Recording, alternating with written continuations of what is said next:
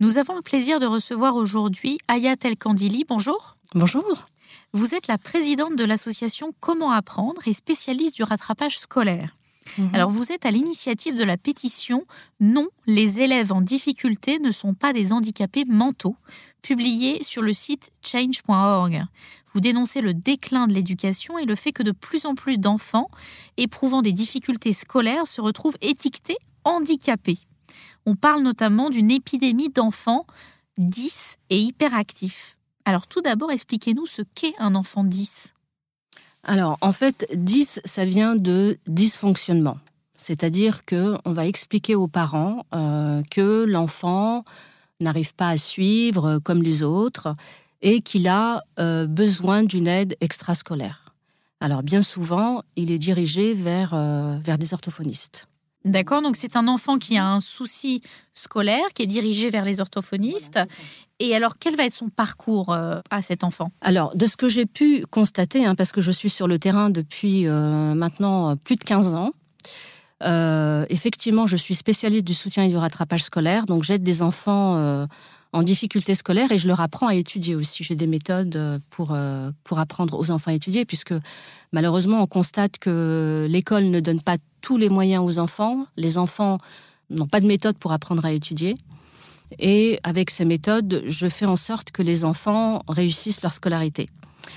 Alors, ce que j'ai constaté sur le terrain, c'est que malheureusement, vous connaissez peut-être comme moi, vous vous intéressez un petit peu à l'éducation, on voit que, que d'année en année, euh, nous avons malheureusement de plus en plus d'enfants en difficulté scolaire. Euh, il y a vraiment une dégradation de, de, l'éducation scolaire. Et ce que j'ai constaté, c'est que euh, bien souvent, dans les écoles primaires, moi je m'occupe beaucoup de, de petits, j'ai appris à lire et à écrire à beaucoup d'enfants.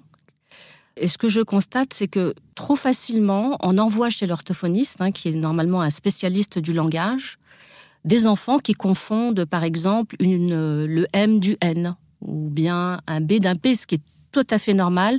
Au départ, quand on, quand on apprend, on fait des erreurs, c'est tout à fait normal. Bien sûr. voilà. Moi, ce que j'ai vu, c'est que euh, l'enfant, à partir du moment où on le sort du cadre scolaire et qu'on lui demande d'aller voir un orthophoniste, ça veut dire qu'il a déjà un problème. Quoi. Il y a quelque chose qui ne fonctionne pas comme, euh, comme ça devrait. Voilà. Donc, euh, un enfant qui confond des lettres il est dyslexique. Un enfant, par exemple, euh, qui a des problèmes en mathématiques, euh, il est dyscalculique, par exemple. voyez?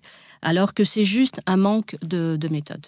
Donc on parle d'enfants à problème plutôt que de revoir notre système éducatif, nos méthodes en fait d'apprentissage, de la lecture, de l'écriture, etc. Oui, tout à fait. Euh, et on parle aussi beaucoup d'enfants hyperactifs dans le DSM, le manuel diagnostique et statistique des troubles mentaux, le diagnostic d'un hyperactif, c'est un enfant qui se tortille sur sa chaise, euh, coupe la parole, euh, a tendance à être un petit peu excité et dont l'attention est dispersée. Euh, comment, comment ça se passe aujourd'hui dans les écoles françaises? Alors, vous savez, quand un enfant n'arrive pas à suivre, forcément, il va être beaucoup plus, beaucoup plus agité, il va, il va se mettre à bavarder, il Bon, ce sont des réactions, si je puis dire, euh, humaines. Hein. On n'arrive pas à suivre, on fait autre chose que d'écouter le, professeur. Bien sûr, oui. Voilà, donc euh, c'est l'hyperactivité. Pour moi, je trouve que c'est un mot qui est extrêmement fort. Euh, Surtout que c'est une maladie. Hein. Oui, alors c'est ça qui est. Moi, c'est ça qui me gêne en fait. C'est que c'est pour ça que j'ai créé l'association Comment apprendre. C'est de voir des enfants. Alors, oui, je tiens à préciser quand même que depuis plus de 15 ans, je n'ai jamais rencontré un vrai dyslexique. À chaque fois, j'ai constaté que c'est juste que l'enfant n'a pas pris patience, on n'a pas suffisamment aidé pour répéter les sons, etc. Et surtout la méthode. Euh, cette méthode semi-globale euh, qui fait apprendre des mots par cœur aux enfants, c'est une catastrophe. Mmh. Ça crée beaucoup de nervosité. Et des fois, ce qui m'a même choqué, c'est ce que j'ai vu à plusieurs reprises, ce sont des enfants en CP qui ne savent pas encore lire et écrire, hein, qui sont censés apprendre à lire et à écrire, le professeur leur demande d'apprendre des poésies. Mais sans lire, hein. moi ça m'est arrivé de voir des enfants, ça, fait de la peine à voir. Hein. Je me rappelle d'un enfant que j'avais comme ça, il prend sa poésie, il la met sur la table, je le regarde, et je pensais que j'allais le faire comme ça à l'oral avec lui, quoi, un petit peu comme une chanson, puisqu'il il démarrait l'apprentissage de la lecture. Il pointe son doigt, mais nerveusement, il bougeait. Et je le voyais, il essayait de deviner les mots. Je lui dis, mais non, on va pas le faire comme ça. Tu vas voir, tu vas, je vais simplement, on va le faire à l'oral, etc. Alors, bon, je vois ça une fois, deux fois, trois fois, quatre fois, cinq fois. Je me dis, mais comment un enseignant peut demander à un enfant à lire une poésie en CP alors qu'il ne sait pas encore lire? On est capable à l'école de faire ça. C'est vraiment choquant. C'est très choquant. C'est très choquant. Euh, et, je vais vous dire pourquoi c'est choquant parce que ça rend nerveux l'enfant et ça l'introvertit et l'impression que bah, il n'est pas comme les autres et qu'il a des difficultés. Euh, voilà. Donc. Euh, Alors le souci au jour d'aujourd'hui, c'est qu'il y a ce, problème éducatif qui a trait à l'éducation mhm. et on le dirige euh, progressivement vers le, médical parce que en, parlant d'enfants hyperactifs, on leur donne un psychostimulant qui est proche de la cocaïne, qui s'appelle la ritaline qui est en augmentation année après année. Euh, comment se fait-il que c'est un petit peu inquiétant quand même ce, oui, c'est très choquant. Oui, c'est très choquant. Moi, ça m'est déjà arrivé. Je pense à une petite fille qui s'appelle Célia, qui est arrivée chez moi, qui était complètement introvertie, mais c'est juste parce qu'elle n'arrivait pas à suivre en, cours.